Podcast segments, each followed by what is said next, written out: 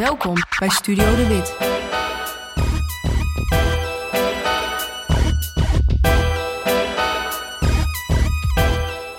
Hoi en welkom bij Studio De Wit, de podcast waarin ik praat met de interessantste Nederlandse popartiesten van nu. In deze lang verwachte tweede serie leek het me boeiend om specifiek op zoek te gaan naar muzikanten die hun oog scherp gericht hebben op het buitenland. Niet dat Nederland onbelangrijk voor ze is, zeker niet, maar hun ambities reiken verder. Ja, voor mij was het eigenlijk essentieel, want ik had, ik had nog niks meegemaakt.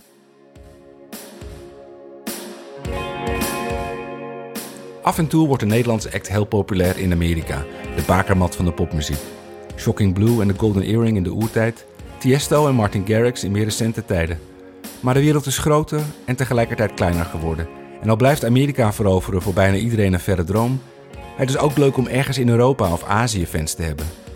Indie bands en EDM-DJ's, eenpersoons popartiesten en onzichtbare producers hebben allemaal zo hun manieren om over de grens aan de bak te komen.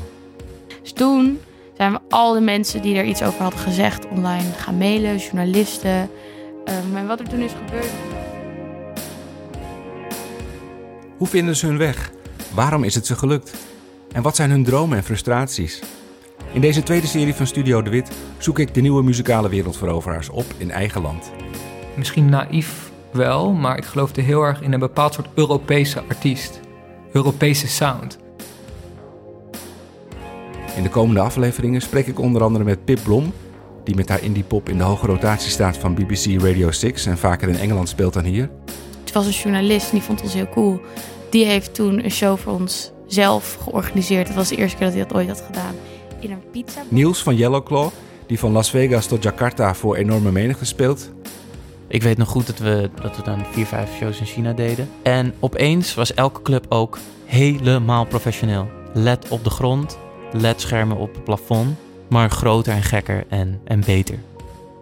En mensen die ergens tussenin dat spectrum opereren. Dus ik zo, ja, ja. En toen zat hij zo... En je vriend vindt het goed dat jij met een andere man in een camper rond gaat reizen. De eerste artiest in de serie is de 30-jarige zanger, songwriter, producer en eigen labelbaas Thomas Azier.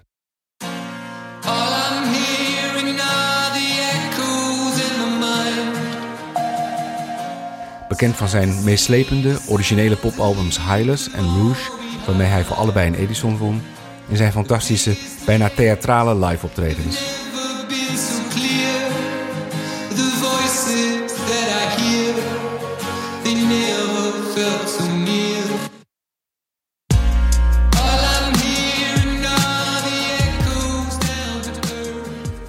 Ik had hem jaren geleden alles via de telefoon vanuit Berlijn geïnterviewd. En drie jaar geleden bij de Edisons, toen ik in de jury zat, heb ik hem voor het eerst ontmoet. We hielden contact en toen ik hem mailde voor deze podcast, nodigde hij ons meteen uit. Thuis, in Amsterdam, waar hij nog maar net woont. Want Thomas Azier heeft het afgelopen decennium een zwervend bestaan geleid. Op zijn negentiende liet hij de Friese polders achter zich en verhuisde hij naar Berlijn op zoek naar het avontuur, want, zo zegt hij zelf, je kunt pas goede muziek schrijven wanneer je dingen meemaakt. Toen zijn liedjes in Frankrijk werden opgepikt, besloot hij te verhuizen naar Parijs. En de afgelopen jaren leefde Thomas vooral uit zijn koffer.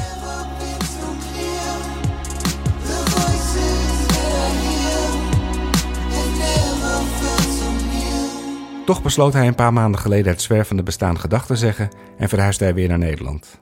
Ik schoof bij hem aan in zijn loft in Amsterdam-Oost, vlakbij waar ik zelf woon, en die op een tafel, een paar stoelen en een kleine studio met een paar grote geluidsdempende mobiele panelen na bijna helemaal leeg was. We praten over zijn lucide dromen, waarom bodybuilders in de sportschool eigenlijk ook artiesten zijn, waarom je tijd moet inruimen voor het opdoen van inspiratie en over de bijzondere manier waarop zijn derde album Strays tot stand kwam, onderweg van Japan tot West-Afrika. Dus uh, het, het, het, album heet Stray en ik ben voornamelijk een soort van, ja, eigenlijk uh, zwervende geweest de afgelopen misschien twee jaar. En daarvoor eigenlijk pendelen tussen Amsterdam, uh, Parijs en Berlijn. En, uh, maar de laatste twee jaar echt vrijwel zonder woning. En um, nou, na, na twee jaar was ik dat ook wel echt zat en het album was bijna af. En toen had ik ook echt, een, echt een, een heel erg zin en een bepaalde drang om weer in Nederland te gaan wonen. Dus ik wilde me een beetje oriënteren en toen, vo toen vond ik eigenlijk deze woning. En toen heb ik het eigenlijk gelijk genomen. En gewoon gekeken van, oh, misschien ben ik hier een paar maanden. En dat was augustus. Maar het bevalt me ontzettend goed. En ik vind het ontzettend fijne plek om hier te werken. Ik heb een studio hier gemaakt. En eh, daar slaap ik. Dus het is eigenlijk eh, simpel, ja. Je hoeft alleen naar buiten te gaan om boodschappen te doen. Dat klopt, ja. ja. Ja, dat is altijd wel een beetje een soort van rode draad in mijn leven geweest. Dat ik, maar vroeger was het wat Spartaanser. Dan had ik daadwerkelijk alleen een, ja, een, een matrasje. En nu heb ik dus... Maar deze woning doet me zo ontzettend goed. Ja. Het heeft wel iets van een bunker. Ja. En het kijkt ook niet... Er is geen raam op het zuiden. Nee, het is, Dus als het heel mooi weer is, heb je dat ook niet in de gaten het is vrij donker. En, eh, maar dat, op zich vind ik dat niet zo'n probleem. Want het is heel erg ruimtelijk. En ik hou niet zoveel van heel veel spullen. Ik hou niet van een bank bijvoorbeeld. Het is, of, het is of, ik, of ik zit hier of ik slaap, zeg maar.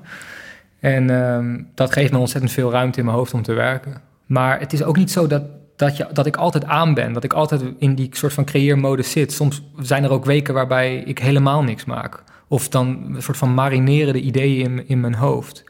Ik heb een, een beetje een rare manier van slapen. Dat ik zeg maar de meeste ideeën komen in een soort van... eh, ja, eh, lucid droomvorm voordat ik ga slapen. Dat ik niet helemaal wakker ben, maar ook niet helemaal slaap. En dat is, een, dat is een bepaald syndroom, dat heet rocking syndrome. Heel veel kinderen hebben dat, die rocken met hun hoofd heen en weer. En bij mij is dat op een of andere manier nooit weggegaan. En grappig genoeg, toen ik dat durfde te noemen, merkte ik, uh, kwam ik erachter dat uh, heel veel mensen dit hebben. Uh, ook veel mensen die creëren. En dan komen dus ontzettend veel ideeën. En vaak zet ik gewoon mijn telefoon aan. En dan s ochtends word ik wakker. En dan, dan vind ik gewoon vijf ideeën daarop. Die je hebt ingesproken? Uh, ingesproken of ingez ingezongen. En so je hoort altijd mijn hoofd gaan. En soms hoor je ook dat ik echt zeg... oké, zo, gaat, zo gaat de bas. En dan begin ik die in te zingen of zo. En dan ben ik er wel hoor. Dan ben ik niet aan het slapen. Dus soms kan ik mezelf wakker maken uit, uit dat... Als, ik het, als het echt een heel goed idee is. En, um, en dan, dan spreek ik het gewoon in. Dan spreek ik alsof, als het ware, zie ik de tracks voor me... en dan zeg ik, de bas doet dit, de drums doet dat... en dan zing ik het allemaal voor. Terwijl je horizontaal in een donkere kamer in, in bed ligt. Ja, en dan ga ik met mijn hoofd heel hard heen en weer. Soms wordt het, dan ook een, wordt het, ook, een, wordt het ook een beetje uh, uh, uh, gewelddadig... Als het, als, het, als het niet lukt of zo. En dan ga ik heel hard heen. En dat zijn wel... Ja, ik, ik, soms vraag ik me af waarom ik, waarom ik er niet misselijk van word of zo... maar het, het werkt gewoon zo en... Uh, ik heb, ben er eigenlijk nooit echt tegenin gegaan, omdat het me zoveel muziek brengt. Dus ja. Hoeveel procent van je tijd is dan voor creëren en performen?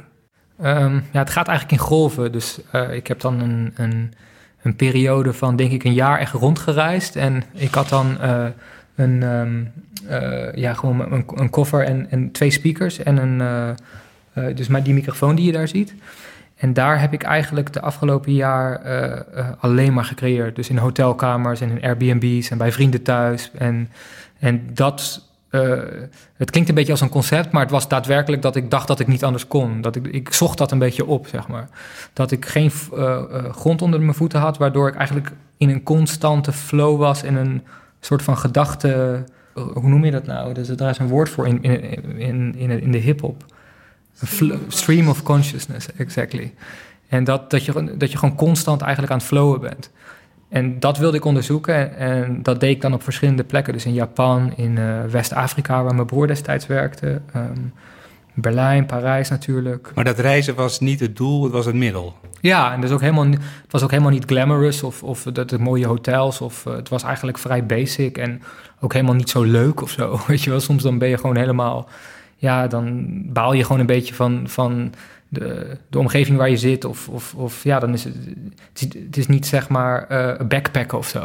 Nee, nee. Nee, het is daadwerkelijk gewoon aan het werk. Je bent gewoon aan het schrijven. En soms loop ik dan een paar uh, uren door de stad heen die ik niet ken. En dan ga ik s'avonds ga ik weer aan het werk. Dat hele idee van in een land wonen en werken, dat is voor mij niet zo'n issue geweest. Het is altijd gewoon overal geweest. Dus de, ja, de, de zogenaamde aardbeienplant van, uh, van Bourriot, een, een, Franse filosoof die uh, zich helemaal niet zo diep nestelt, maar heel, of uh, die niet zo diep nestelt, maar heel ondiep. Dus dat zijn een soort van een synoniem voor onze generatie die overal maar een beetje is.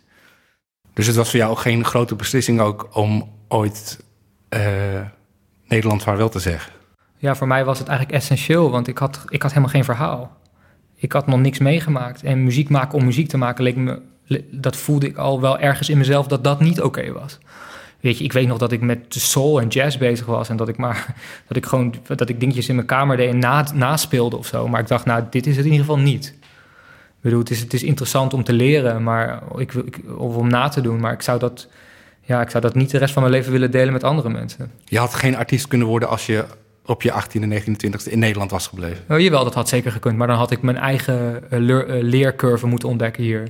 Dan had ik, eh, eh, ja, dan had ik, ja, het is niet zo geweest. Dus should have, could have, maar het is wel gewoon, eh, ik ben op een of andere manier ergens anders beland. Maar was dat avontuurzucht? Was het ambitie? Was dat iets anders? Ja, van alles, van alles wat, denk ik. Maar meer avontuur, ja, gewoon experiment. En daar ben ik altijd wel heel erg fan van geweest. Dus, dus zoeken naar, eh, ehm, ja, waar, waar zit die, die hele dunne rode lijn tussen kunst en pop. En dat is iets wat me altijd ontzettend geïntrigeerd heeft. En daar kan je heel makkelijk naast vallen. En,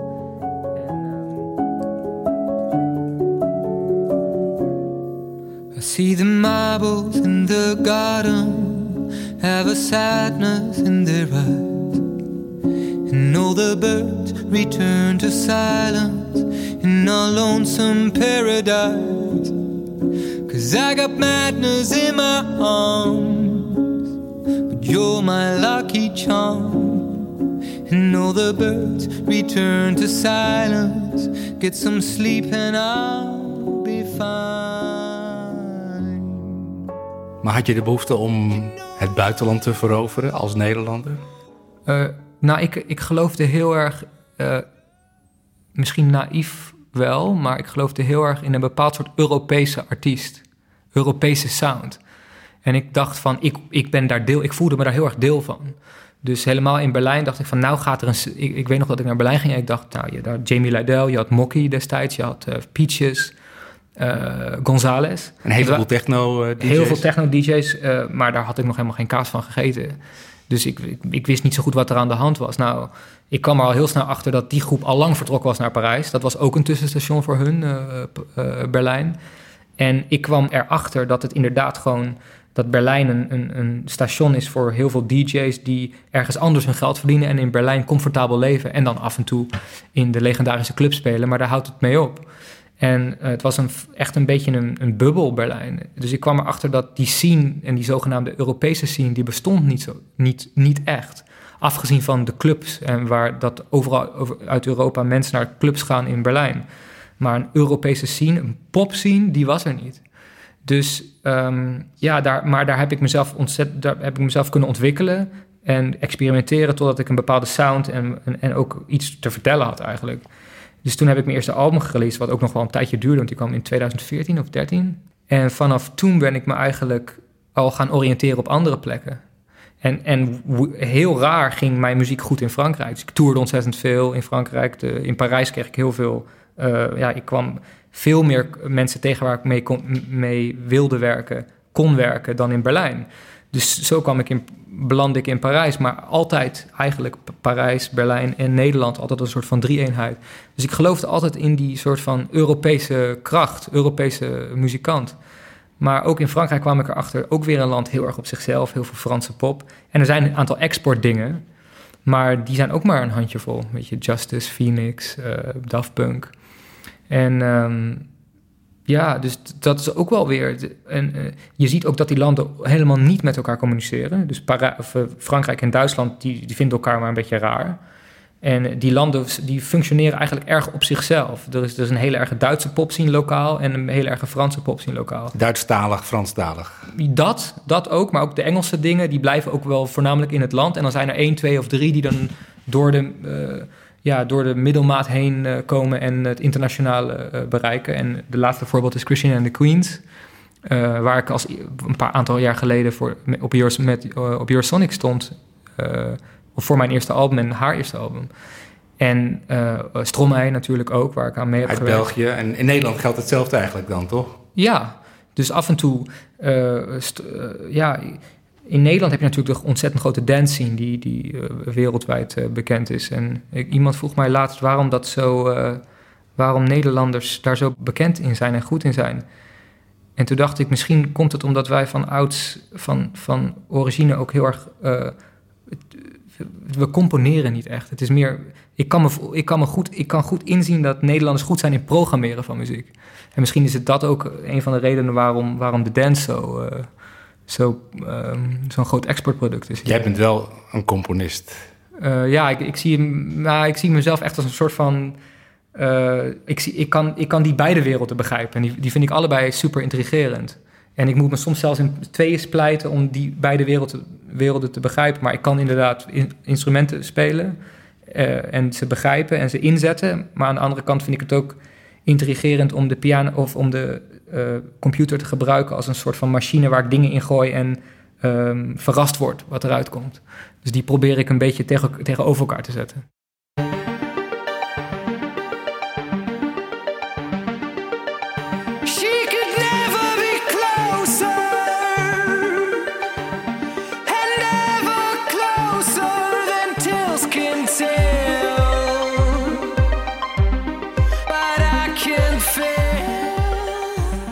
Ja, je vertelde net dat je naar Berlijn was gegaan, maar eigenlijk in Frankrijk je muziek pas echt aansloeg.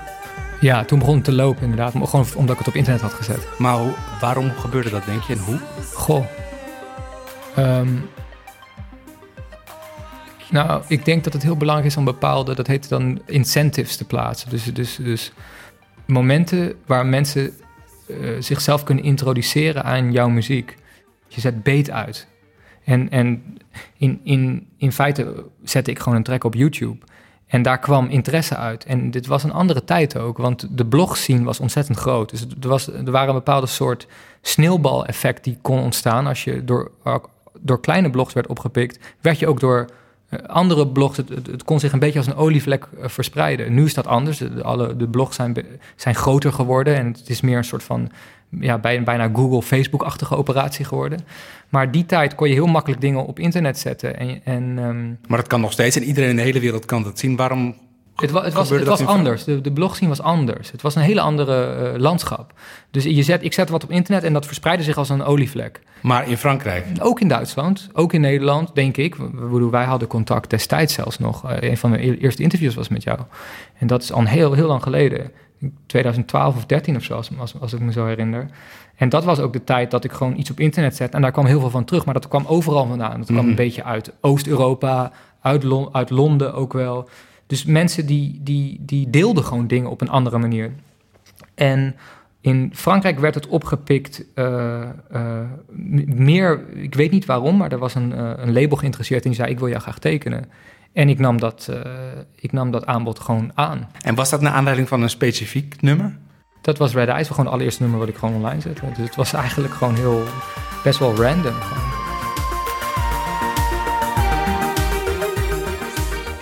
En niet dat Frankrijk daar heel, heel, heel erg op reageerde, maar ik, wat ik ook natuurlijk in die tijd merkte, wat ik, wat ik nu ook merk, is dat um, ik vooral ook tijd nam om die landen te begrijpen. Dus in, in Duitsland nam ik tijd om de taal te beheersen. Ik had een Duitse manager, ik had Duitse bedrijven om me heen die me hielpen om op te starten. Dus um, ik, deed, ik was niet zeg maar helemaal geïsoleerd. Ik probeerde echt mee te doen.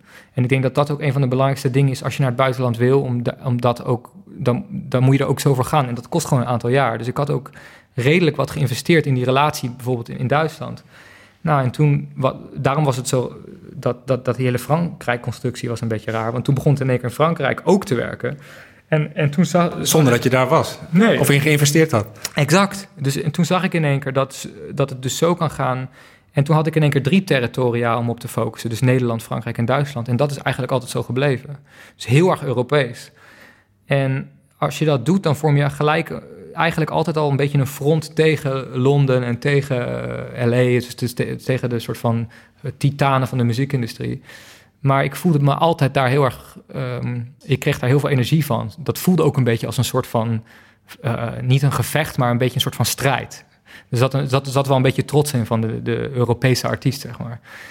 Totdat ik er natuurlijk vrij snel ook achter kwam dat dus al die landen al helemaal niet niks met, elkaar te maken hebben en vaak ook niet willen hebben. Dus toen ben ik naar Frankrijk gegaan en ook hetzelfde weer gedaan. Gewoon wel echt. Uh, hetzelfde als in Duitsland? Ja, te, te, investeren in de, de taal, de contacten en gewoon um, uh, ja, veel spelen. Gewoon werken eigenlijk. Ja. En wanneer had je het gevoel, het werkt hier? Um, Want ja, ze pikken één nummer op, maar dat kan ook na drie weken ook weer voorbij zijn. Nou, er is een gevoel, uh, er is sowieso een gevoel dat het werkt als je shows kan boeken. Dan voel je eigenlijk het direct, meest direct het gevoel van het werkt. Als je op een bepaald moment als uh, artiest 300 uh, tot 500 kaartjes verkoopt voor een show, ook al speel je buiten Parijs, dat voelt gewoon ontzettend goed, want dat betekent dat je dus jezelf kan onderhouden. En dat was eigenlijk mijn meest directe vorm van: oké, okay, dat gaat volgens mij best wel oké. En dat, datzelfde bouwde ik dan op in Duitsland en in Nederland. Dat, dat voelde zeker uh, als een soort van um, encouragement. Maar um, ik denk voor de industrie, voor de muziekindustrie, was, het, was, er, was, er, was er vooral een moment dat op een bepaald moment mijn muziek ook voor een reclame werd gebruikt. In, voor Yves Saint Laurent in Parijs. Waar ik ook uh, te zien was. En dat was voor, voor heel veel industrie ook echt een moment van: oké, weet je wel, dat, dus het is niet alleen één nummer of alleen dit. Of dat, dat soort dingen zijn dan ook belangrijk. Jij zat in een tv-commercial? Uiteindelijk is er een, zag je een, ik, ik hoefde alleen mezelf te spelen, dus ik speelde in een club. Uh, dus ik, speel, ik, ik, zong daadwerkelijk. En ze gebruikten mijn hele nummers, dus ik hoefde verder niks te veranderen.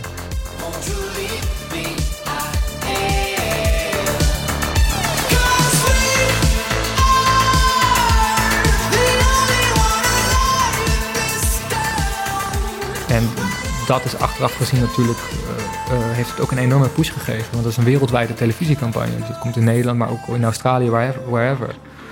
En dat was eigenlijk pas drie jaar weer nadat ik dat nummer had uitgebracht. Dus het is, ja, zo, het is, het gaat, het is heel weird hoe die dingen lopen. Maar al die dingen die dragen bij aan een soort van, um, ja, uh, sterk um, foundation. Het zou leuk zijn als we nu een verhaal konden horen van jou van ik schreef dat ene nummer en dat werd ineens een mega hit en dat bezorgde mij de doorbraak. Maar zo is het helemaal niet gegaan. Nee, maar dat, is, dat gebeurt dus denk ik heel weinig. Ik denk dat het daadwerkelijk altijd stapjes zijn. En um, ja, en ik weet ook niet of ik, dat, of ik iemand ben die echt op zoek is naar een mega hit of zo. Ik maak gewoon altijd verhalen en dat doe ik aan de hand van albums. En mijn gevoel is heel sterk dat ik van uh, ja, langdurigheid wil ik, longevity wil ik gaan. Dus uh, elk jaar proberen een album te releasen. En, um, en, en elke keer eigenlijk een verhaal vertellen waar ik mee bezig ben, waar ik over na aan het denken ben. En dat, heeft, dat is het meeste wat mij gebracht heeft aan in het buitenland wonen en werken, is nou, de verschillende talen leren spreken in de, in de U-baan of in de metro mee kunnen luisteren naar mensen, hun verhalen. De rijke mensen, de arme mensen. Um, dat, dat heeft mij zoveel gebracht en zoveel inspiratie gebracht om nieuw werk te maken. Dat, ja, ik kan dat niet. Um, uh, dat zou ik nooit meer willen inruilen, zeg maar.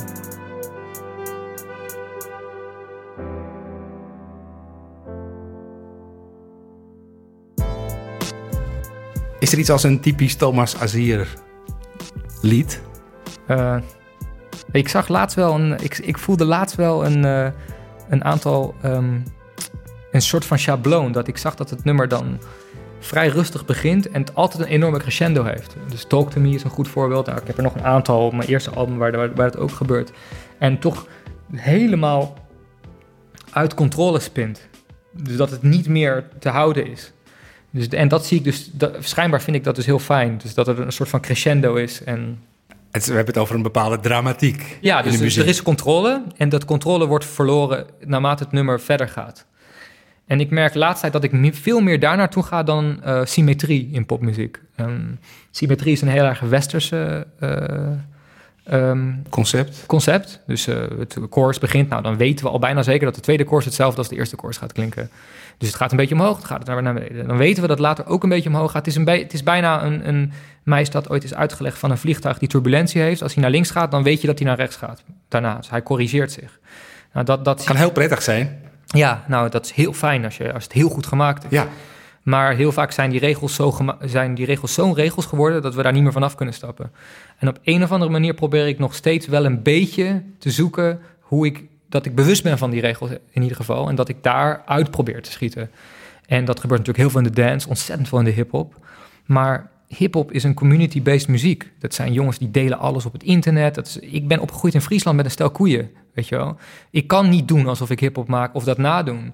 Dus binnen die popmuziek zoek ik naar mijn eigen regels en probeer dat zelf probeer dat los te laten. En ik denk dat ik daar dus heel Europees in denk, want ik gebruik het architectonische van Berlijn, maar ook heel erg de drama en de, het, het, het, het, de expressie van, van de Franse muziek en van de Franse zangers, de crooners, waar ook Bowie heel veel naar luisterde. Of uh, uh, ja, hoe een van mijn helden, hoe heet hij nou ook alweer? Nou kom ik niet op. Scott Walker, een van mijn grote helden.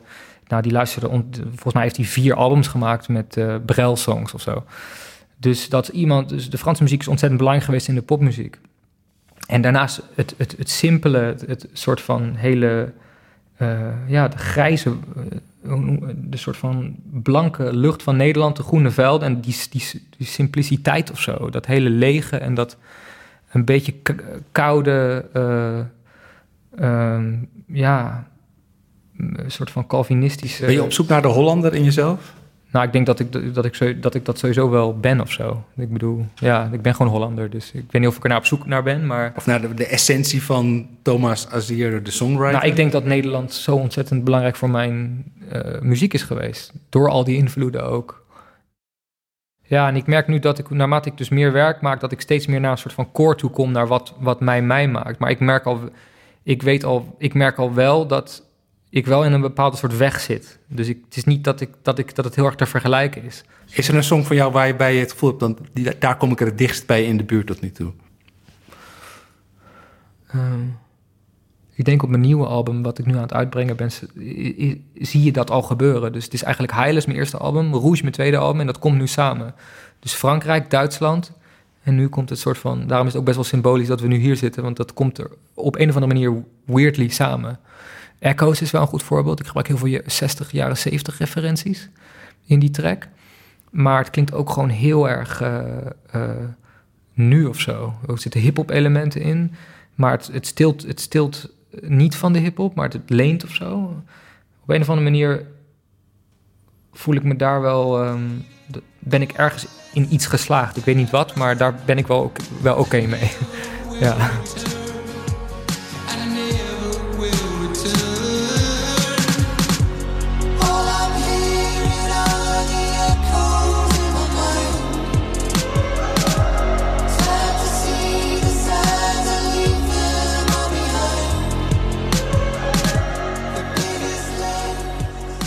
Maar um, ik luisterde in die tijd naar de, de zanger van Pink Floyd, die, is heel, die heel gek is geworden. Weet je nou, Sid Barrett.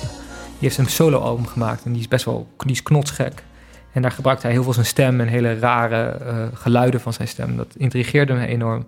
Dus met dat idee ben ik dat nummer gaan maken. Uh, en ik zat in een trein van, uh, volgens mij was het zo, die hele snelle trein in Japan. Dus ik had verder ook geen, geen instrumenten bij me, maar ik had zo'n heel klein MIDI-keyboardje. Dat heb ik meegenomen van de Stromae-sessies. Die, hij, hij schreef alles op dat keyboard, op zo'n heel klein keyboardje die daar ligt ook. Zo'n soort van uh, mini-keyboardje. En uh, daar zitten, zitten vijf of zes uh, toetsen op. En daar had ik op geprogrammeerd een akoestische gitaar, maar die kon maar één akkoord aanslaan. Dus en dan hield het op. Dus, maar ik wilde een akoestische gitaar in dat nummer. Dus op een of andere manier had ik uitgevonden dat ik met die akoestische gitaar een soort van drumstel op die toetsen kon spelen. Dat het een, dat het een soort van akoestische gitaar werd.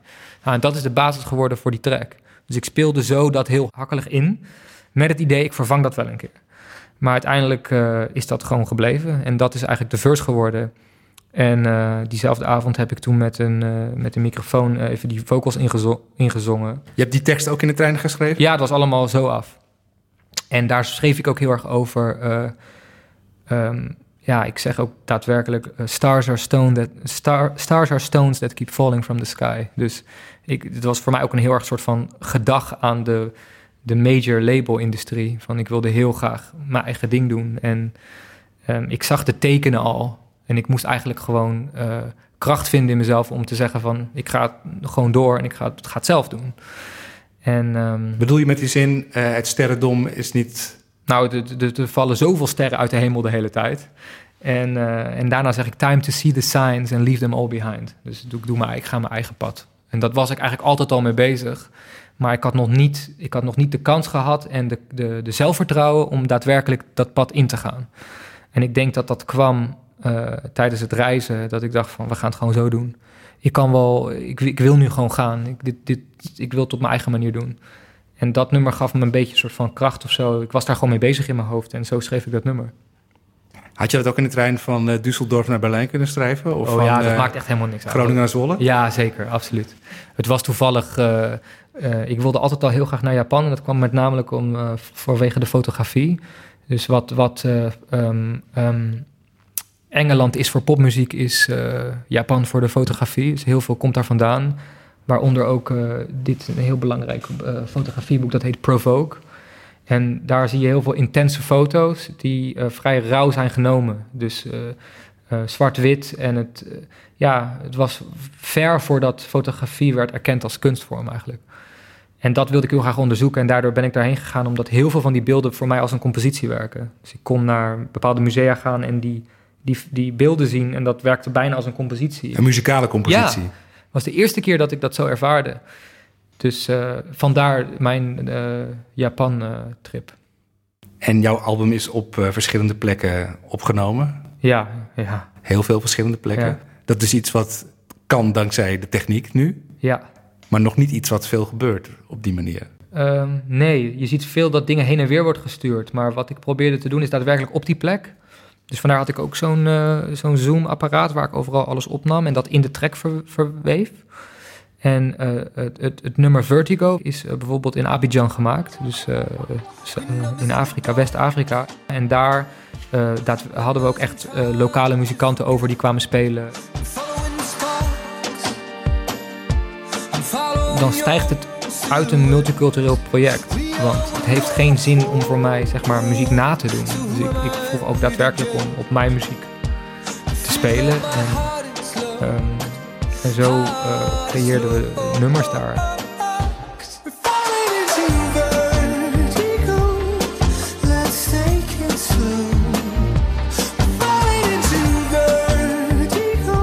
Die manier van opnemen over de hele wereld geeft dat een bepaalde ontworteling aan de muziek? Of juist niet?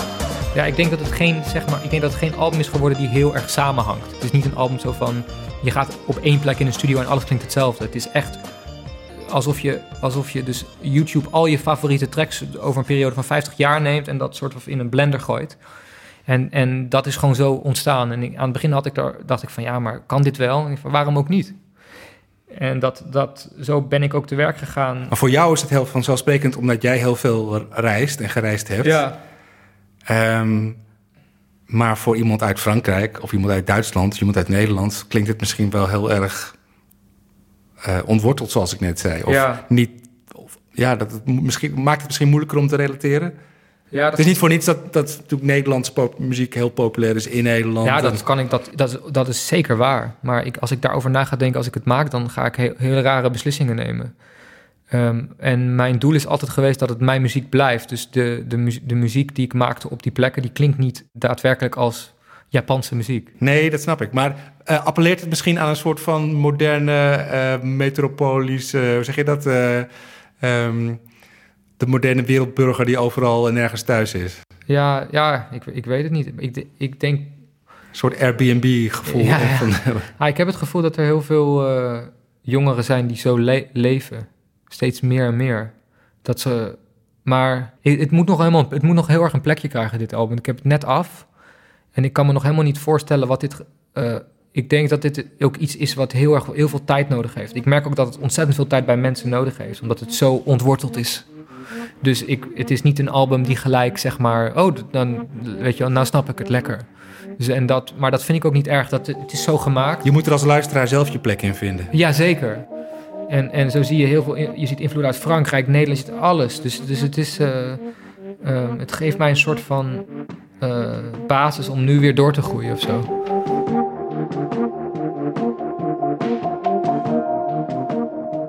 Ben je tegen bepaalde culturele dingen aangelopen in het buitenland? Ja, ontzettend veel. Ik kan, ik kan er inmiddels bijna een boek over schrijven. Maar het gaat al. De Duitse vrouw is een goed voorbeeld van. De Duitse vrouw is heel geëmancipeerd. En ik ben helemaal niet van. Ik hou er helemaal niet van om er zo over te praten, over stereotypes. Maar als je, je ziet daadwerkelijk verschillen tussen hoe, wij, hoe mensen met elkaar omgaan in Duitsland als in Frankrijk. Er is toch een Latijnse manier van, van, van, van eh, met elkaar omgaan. In, eh, waar ik, wat ik dus net zei, de, de, Duitse vrouw is veel meer geëmancipeerd. En die heeft in Duitsland, als ik betaal voor eh, een diner voor een vrouw, zou ze dat als een. eh, ehm, Affront. ja, ze zou, ze zou zich eh, zo van: hoezo kan ik dan niet mijn eigen diner betalen? Dus zij zou erop staan om het diner te betalen of in ieder geval te splitten. En vaak komt het dan uit op, eh, op splitten. Maar in Frankrijk wordt er vaak van verwacht om toch te betalen. En echt die, die, die kleine dingen zie je toch. eh, dat zijn dan hele simpele voorbeelden, maar dat gaat heel ver door. Het, het hele idee van zaken doen in Nederland is heel vaak heel. eh, wij zijn een land heel erg. eh, ja, we, komen, we zijn een handelsland. Dus als jij aan de linkerkant van het spectrum zit en ik aan de rechterkant van het spectrum, let's meet in the middle. We zijn best wel makkelijk met communiceren, onderhandelen. En in Frankrijk is het heel erg over courtship. Dus over. ehm, ehm, wat het Nederlandse woord voor courtship? Dus dat je elkaar eh, ehm, bijna een beetje. Het is een beetje bijna een paringsstand. Dus je- heel veel dineren, heel veel, heel veel praten, heel veel lunchen, elkaar geruststellen. Over persoonlijke dingen hebben, over familie. Voordat je to the point komt. Echt waar, ja. En dat kan soms drie, vier uur duren of een aantal diners. En dan uiteindelijk, maar als je direct hebt over geld, dan wordt dat echt als een insult gezien.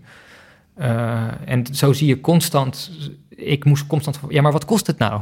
En daar kwam ik dan soms ook gewoon niet achter. Totdat de, factuur binnenkwam en dan schrik je of het valt mee. Was dat confronterend? Ja, ik, ik merkte dus pas heel erg laat dat dat, dat, dat, dat Nederlands zijn gewoon heel erg in je zit. En terwijl ik eerst dacht van, nou, dat, is, dat kan toch niet waar zijn? Jij dacht, ik ben een Europeaan. Ja, ik dacht, dat kan, dat kan toch niet waar zijn dat, dat dat zo in mij zit. Maar dat, dat blijkt dus gewoon echt te zijn. En er zijn zo'n aantal dingen die gewoon in je... Ik denk door, door, door je sociale omgeving, door je opvoeding, dat, dat zit gewoon in je. En dat zie je ook met Fransen. Ik had bijvoorbeeld een jongen in de band, die kon gewoon niet uitstaan dat ik in mijn eentje zou eten. Dat kan hij niet uitstaan, dan ging hij erbij zitten, want dat, voor hem was dat echt zielig. En ik ben best wel, wij, bedoel, Nederlanders, weet je, wij eten een broodje pindakaas aan, de, aan, aan het aanrecht en dan zijn we weer oké, dan kunnen we weer wat doen. En tenminste, ik ben heel vaak dat ik gewoon lekker aan het werk ben in de studio en dan even snel even, even wat eten terwijl ik aan het werk ben en alles valt op de grond half en dan ga ik weer door. Dat, dat, dat soort kleine dingen, dat kan dan. Kan dan in één keer niet. Maar voelde je wel op je, op je plek in Frankrijk? Nee, en dat heb ik nooit gevoeld. Daar voelde ik echt... In Duitsland kon ik me nog enigszins aanpassen, maar in Frankrijk voelde ik wel heel vaak een, ehm, een afstand. Dat ik echt dacht van, dit is toch echt een andere wereld. Ehm, en het was ook harder of zo. Het was meer... Het, het was gelaagder. Dus ik kon heel veel dingen niet doorgronden. Ik kon... eh, ehm, eh, ja, hoe leg ik dat uit? Bepaalde regels, eh, maatschappijregels, die snapte ik niet. Bijvoorbeeld dat dineren of dat, dat, dat ellenlang lunchen, dat, dat snap, daar kon ik, kon ik niet heel goed in meegaan. Nee, maar het publiek snapt jou wel als artiest. Ja. Schijnbaar. Ja, ja ik denk dat, dat ik altijd... Of snappen ze jou eigenlijk toch niet misschien? Ja, ik heb mijn persoonlijke leven altijd heel erg losgekoppeld van wie ik ben op het podium en mijn werk. Dus ik laat altijd, ik laat niet zoveel van me zien. En dat, dat, eh, dat doe ik bewust. Terwijl er ontzettend veel gevoel in je muziek zit. Ja, want daar zit alles in. Dus als je mij wil leren kennen, dan denk ik dat het beter is om naar muziek te luisteren. Dan, dan zouden we, zou je veel meer over me te weten komen dan wat ik nu zou zeggen. Mhm. Eh, veel intiemere dingen ook. Maar, en op het podium, ik denk om het Nederlandse Calvinistische en de controle houden is een ding wat Nederlanders denk ik hebben en ik ook. Ik vind het moeilijk om controle te verliezen. En het podium geeft mij een moment en muziek eh, in het algemeen geeft mij een, een, een handvat om die controle te mogen verliezen. Op een hele, ja, eigenlijk voel ik me nooit nergens zo vrij als als ik op het podium sta of, of in de studio werk. Dan kan ik de controle verliezen. Het zijn eigenlijk hele eh, grote tegenpolen. Want zakelijk gezien heb je meer controle dan ooit genomen nu... met je eigen label en je eigen team. Ja, En dan op, op het podium laat je alles weer helemaal los. ja en, ik, en ik merk dat ik nog helemaal niet eh, naar die grens ben gegaan. Dat er nog zoveel te ontdekken valt.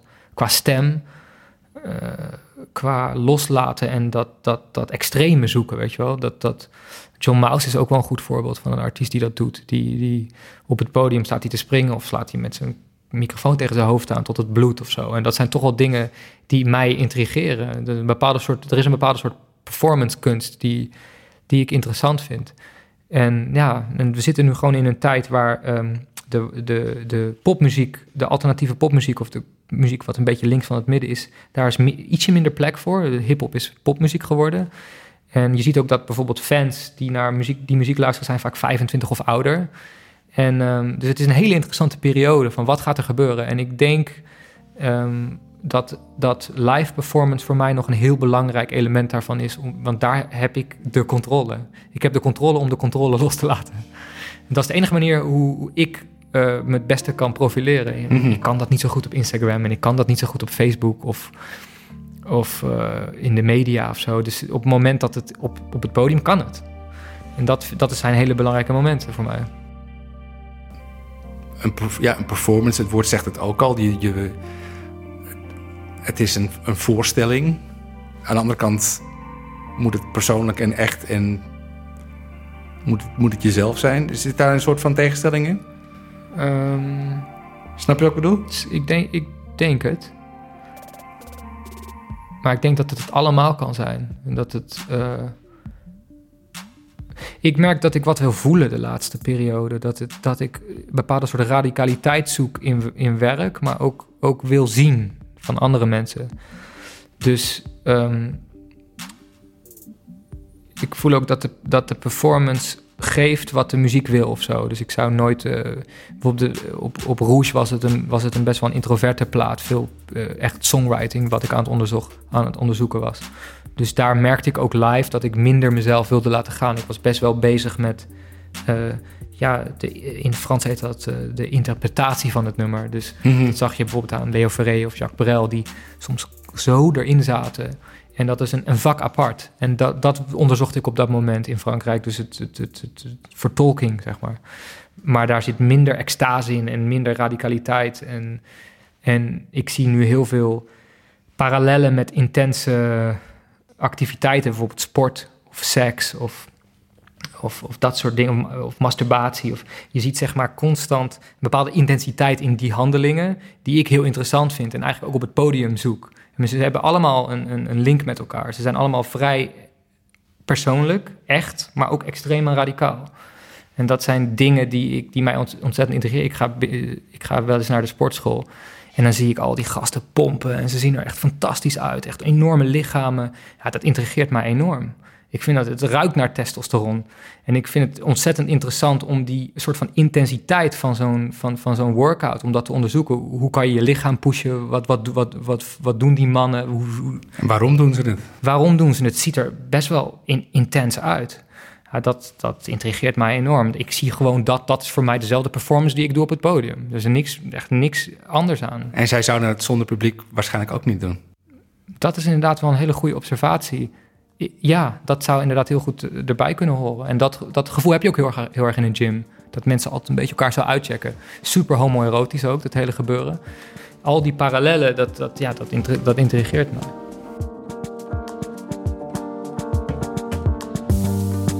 Wants the best for me, but I'm feeling super low. I wonder what's the best for me, I don't know which way to go. Tells me I will be alright. I just need a little time. Eh, Frankrijk, Duitsland, Nederland. ehm, daar ben je tevreden mee? Daar houden we het bij? Of?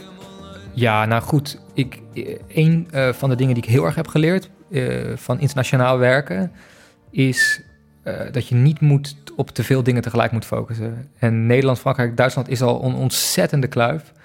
En ehm, Nederland is eigenlijk al genoeg. Duitsland is al genoeg. Frankrijk is, het is zo ontzettend.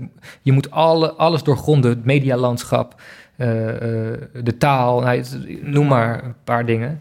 En ehm, ik, ik, ik vond vooral weggegooid geld als ik naar Londen moest om te spelen, of naar LA of naar New York. En ik heb het allemaal gedaan, Canada. Maar ik merkte al wel snel van je kan beter investeren in, in, in één gebied. En dat is ook dingen die ik kan aanraden aan beginnende bands. Van oké, iedereen wil internationaal leuk, maar eh, het begint gewoon in je kamertje en je zet wat op internet. En zo, zo kan het gewoon, zo moet het eigenlijk ook gewoon gaan. Dus je kan niet in één keer alles willen. En, en dat, daar, zijn, daar is het, de, het budget niet voor. En je zal gewoon moeten focussen.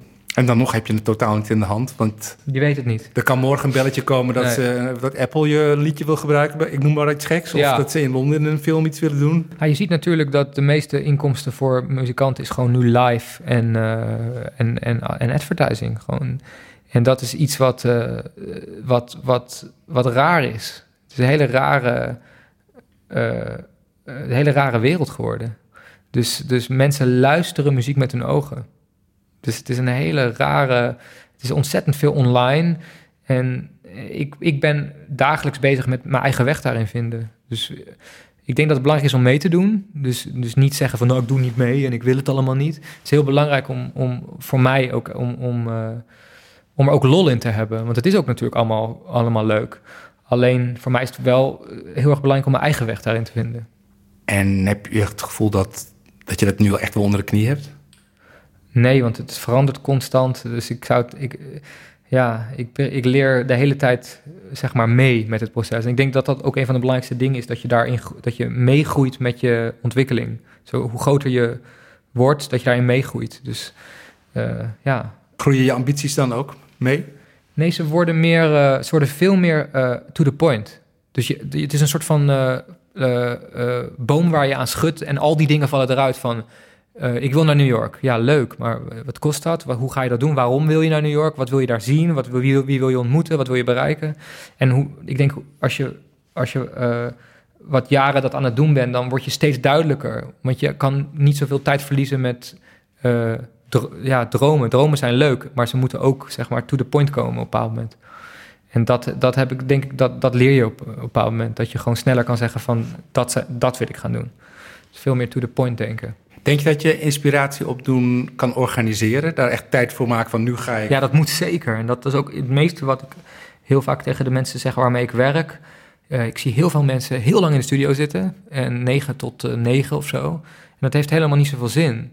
Dus ik merk heel, heel snel, heel erg dat er een moment eh, van reflectie moet zijn naar jezelf toe, maar ook naar elkaar toe. En ook dagen gewoon eh, dat je dus niks doet. En dat kunnen onderzoeksdagen zijn of sport of whatever je wil. Maar eh, inspiratie komt op heel veel verschillende manieren. Maar dat, dat is niet achter een piano zitten twaalf uur per dag. Wachten tot de magie hit. Ja, zo werkt dat voor naar mij. Ik merk, ik merk dat eh, een writersblok gebeurt nooit zodra je maar je, je, je hersenen voedt de hele tijd met van alles en nog wat. Dan, dan is er dus eigenlijk niks aan de hand. Maar je moet natuurlijk stamina hebben om dat vol te kunnen houden. Want ja, soms beter, wil je ook gewoon eh, even niks. Ehm, maar dat is wat ik nu de laatste periode heel erg door heb. Dat het allemaal gaat om stamina. Dat je op een moment kom je in, op een moment in je carrière, met je tweede of derde album. Dan, moet je, dan is het een heel belangrijk moment. Je heel, ik zie heel veel mensen afvallen nu, op dit moment. Ik zie mensen die krijgen baantjes, mensen krijgen een kind. Die. Mensen die tegelijk met jou begonnen zijn ongeveer. Ja, zeker. Die zie ik, ik zie heel veel mensen krijgen dus inderdaad kinderen... of die zeggen van nou, het rustiger aandoen. Of, en, en ik zie een bepaald soort vuur doven, weet je wel. En ergens doet me dat een beetje pijn. Want ik natuurlijk bang ben dat dat mij ook zou kunnen overkomen. Heel veel artiesten hebben tussen hun twintigste en hun dertigste hun beste werk gemaakt. Ja, Toch? nou, ik weet niet of dat nog geldt. Bijvoorbeeld met Nick Cave ben ik het niet mee eens. Nee, er zijn natuurlijk zeker uitzonderingen. Ja, maar er zijn. eh, ehm, ik snap natuurlijk het. eh, maar ik denk dat er zoveel dingen veranderd zijn. dat dat nu niet zo heel veel meer. Maar het zou kunnen hoor. Maar het zou, het zou ik niet weten. Dan is het nu voor mij klaar. Ik ben nu 30. Dus dan houdt het op. Nee, maar nu is het misschien juist het moment gekomen, bedoel ik. Als je nu doorzet, dan kun je in dat eh, gebied komen waarin je tot je zeventigste door kunt. Nou, ik de, ja, wat.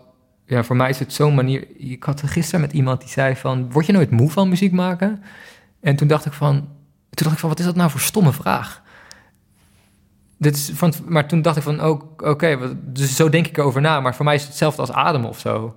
Ik kan er niks aan doen, het komt gewoon. Ik, ik, ik weet zeker dat ik vanavond weer vijf melodieën krijg. En waarom, waarom zou ik dat dan niet opschrijven? Ja.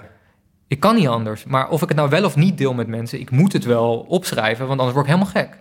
Dus ik schrijf het op en of ik neem het op. En ja, ik hoef het niet per se te releasen. Nee, misschien moet ik andere mensen niet meer lastigvallen. Misschien zou dat een stuk. eh, misschien is dat ook wel een goed. Misschien wordt het een soort van Fernando Pessoa die dan doodgaat en dan in één keer zeven kisten in zijn kamer liggen met eh 70 boeken die hij heeft geschreven. En zo van nou doei op eh, wc-papier en weet ik veel wat allemaal geschreven. Maar ja, dat, dat, maar dat soort verhalen intrigeren mij dus stiekem ook heel erg. ja, mij ook, maar Een soort van zielige. denk ik ook mee samen. Kijk, tussen je twintigste en je dertigste kun je voor met weinig geld eh, rondkomen, goedkoop leven. Ja, en, je hebt en- helemaal gelijk. En als je dat op je dertigste nog steeds op dat niveau zit, dan hou je dat niet meer vol. Ja. En je denkt, ik moet maar gewoon een baan nemen. ja, dat zie ik ontzettend veel. En dat is helemaal niet gek. Nee. Iedereen moet huur betalen. Ik maar zie- dan heb je niet meer de energie om ook nog eens mooie muziek te gaan maken. Exact. En ik zie ontzettend veel, 90% van de mensen die ik ken, waar ik heel erg tegenop keek. Echt de cool, de cooler than cool of zo. Dat ik, ik had een, ja, een jongen waar ik ontzettend van onder was. En, en, die, en, ze- en 90% werkt in de, eh, in de reclamewereld. En dat er- ergens, ik, ik heb helemaal er niks op tegen. En dat, dat, dat, dat is ook een manier hoe je dus je muziek kan gaande houden. En ik probeer dat enigszins te scheiden. Dus af en toe doe ik iets en dan probeer ik het scheiden te houden van mijn muziek. Maar ergens doet het me wel een beetje pijn. Dat ik dat zie of zo. Dat, dat, ook alle muziek wordt opgegeven. En, en ja, ik heb ook heel vaak gehoord van mensen uit... Ik, ik ben er klaar mee. Ik wil niet de hele tijd eh, mijn hand ophouden naar mensen toe. En ik wil niet de hele tijd... hey, heb je mijn nieuwe nummer gehoord? Want... En, en als ik nu naar de, de, de game kijk van op internet... van mensen die de hele tijd bezig zijn met zichzelf profileren online... dat zie ik mezelf ook niet doen. Daar hou ik helemaal niet van. Dat wil ik ook helemaal niet. Ik wil niet eh, dingen meedelen uit het hele dagelijkse leven. En dat zit voor mij niet zoveel magie. Dus ik denk dat, ja, ik denk dat het inderdaad een belangrijk moment is, maar ik ben er ook niet zo bang voor dat ik vast. Dat ik er, snap je wel? Nee, maar je hebt wel een bepaald level van succes nodig om het je te kunnen permitteren door te gaan. Ja, absoluut. Ja. Tenzij je uit een hele rijke familie Maar, komt. maar dat is ook, de, dat is ook eh, het leuke ervan. Dat je de hongerigheid voelt en dat je de drang voelt en dat je niet weet of je de huur wel kan gaan betalen. Of dat je, dat je niet weet welk hotel je die avond gaat zitten. Of dat, dat is toch waar het om, dan om draait. En dan maak je goed werk. Dus, dus hetzelfde voor, voor, voor deze woning. Weet ik veel hoe lang ik hier kan zitten, maar we zien het wel. En ik denk dat dat... eh, ik had nu gewoon even zin hierin. Ja. Ik was het een beetje zat.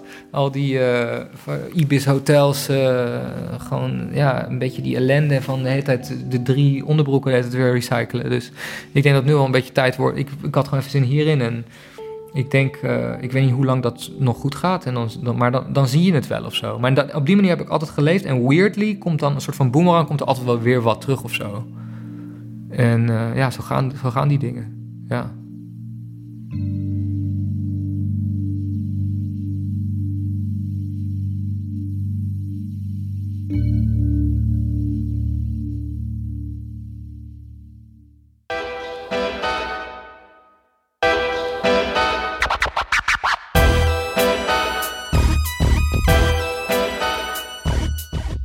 Was de eerste aflevering van het nieuwe seizoen van Studio De Wit. Over twee weken zijn we er weer. Dan is Pip Blom te gast. Die 22-jarige Amsterdamse zangeres en songwriter toerde al veel in Engeland met haar band... en werd met haar laatste EP zelfs opgepikt door Rolling Stone en Spin... twee van de grootste muzieksites van Amerika. En aangezien je het einde van deze podcast hebt gehaald... zou ik denken dat je misschien ook wel geïnteresseerd bent in het gesprek... dat ik in seizoen 1 had met Amber Arcades... Intussen is haar tweede album European Heartbreak uitgekomen, die vier sterren kreeg in The Guardian en The Times en ook goed scoorde in Mojo en Uncut. Toen ik haar vorig jaar zomer in Utrecht opzocht, zat ze nog midden in het voortraject. Zo kan het gaan. Een linkje naar die aflevering vind je in de show notes. Studio De Wit is een productie van Dag en Nacht Media. Bedankt aan Lieke Malkorps voor regie en montage. En als je dit nou leuk vond, laat dan een review achter. Met die sterren en feedback zijn we heel erg blij. En zijn er dingen die jij graag wil weten van mij of van een van de artiesten die ik de komende afleveringen spreek? Laat het me weten via Job de Wit op Twitter.